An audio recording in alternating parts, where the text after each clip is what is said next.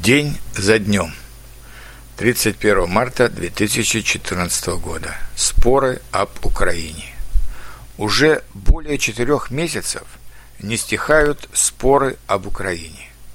Президент Украины Виктор Янукович все лавировал между Западом и Россией.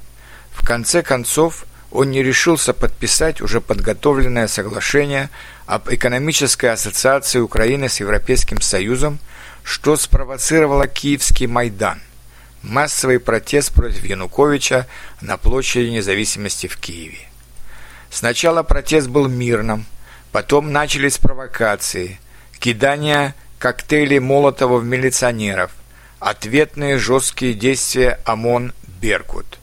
Оппозиция обвиняет в этом правительство и милицию. Правительство действует нерешительно – то отдает приказ на разгон протестующих, то в последнюю минуту отменяет такой приказ. Россия обвиняет западных политиков и прежде всего посольство Америки в Киеве в наускивании оппозиции против правительства и угрозах правительству в случаях применения силы. В Киев один за другим приезжают представители Европейского Союза, Газдепа США, министры европейских стран – что воодушевляет оппозицию на все более решительные действия против правительства Януковича.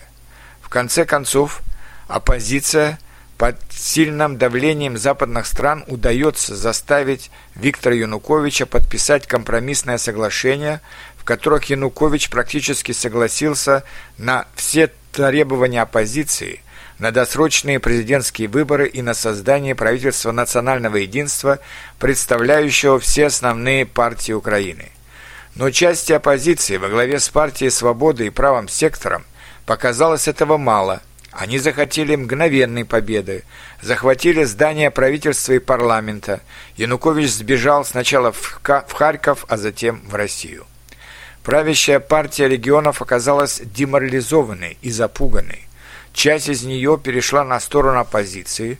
В результате они согласились не на создание правительства национального единства, как было зафиксировано в соглашении, а на правительство оппозиции, одним из первых указов которого была отмена русского языка в качестве регионального для Востока и Юга Украины.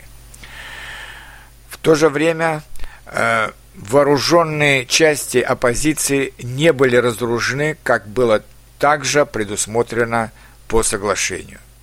Западная Украина ликовала, а на Восточной Украине начались выступления против незаконного правительства. Майдан вызвал антимайдан.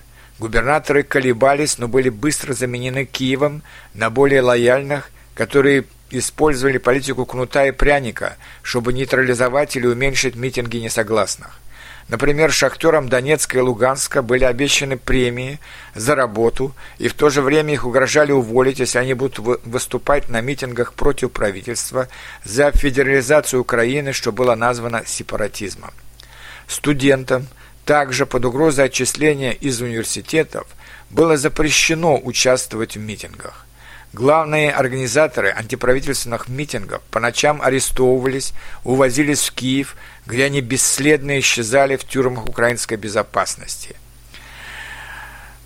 В то же время новыми губернаторами приглашались из западных и центральных областей майданутые, как их называют на востоке Украины, то есть молодые люди из сторонников Майдана и оппозиции, которые организовывали митинги в поддержку правительства, а также провокации против несогласных более открытую и бескомпромиссную борьбу с новой властью повели в Крыму. Они сразу заявили о необходимости референдума о дальнейшей судьбе Крыма, быть ему в составе Украины или нет. Киев решил после этого разыграть татарскую карту против несогласных депутатов в Крыму. На митинге в Симферополе вышли русскоязычные крымчане, выступающие против правительства, и несколько тысяч крымских татар, выступающих за новую власть. В результате стычек несколько человек погибло, несколько десятков было ранено. Местная власть, боясь новых межэтнических стычек, обратилась к войскам российского Черноморского флота с просьбой навести и поддерживать порядок в Крыму. Москва согласилась с такой просьбой и вместе с силами местной самообороны взяла под контроль основные дороги, аэродромы и государственные учреждения. В Крыму находилось от 16 до 20 тысяч украинских солдат, но они не решились открыто выступить против матросов Черноморского флота.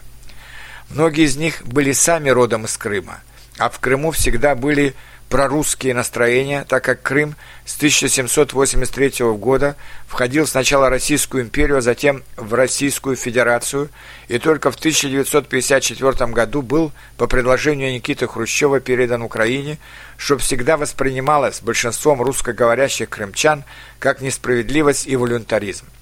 Несколько раз на протяжении 1990-х и 2000-х годов они выступали за отделение от Украины, но всякий раз Киев называл такие настроения сепаратизмом и преследовал их сторонников. В результате референдума, проведенного в Крыму 16 марта, подавляющая часть крымчан высказалась за возвращение в состав Российской Федерации. Большинство русских приветствовало такое решение крымчан, называя это воссоединением. Естественно, ни Киев, ни западные страны не признали крымский референдум и воссоединение Крыма с Россией, хотя до этого признавали воссоединение Саарланда с Германией, распад Югославии и независимость Косово или принадлежность Фолклендских островов после подобного референдума Англии, хотя Аргентина была против этого. Да и сам распад в 1991 году Советского Союза был далек от юридической легитимности – то есть с точки зрения России такой подход свидетельствует о двойном подходе западных стран к вопросам независимости и территориальной целостности, что, конечно, западные страны отрицают.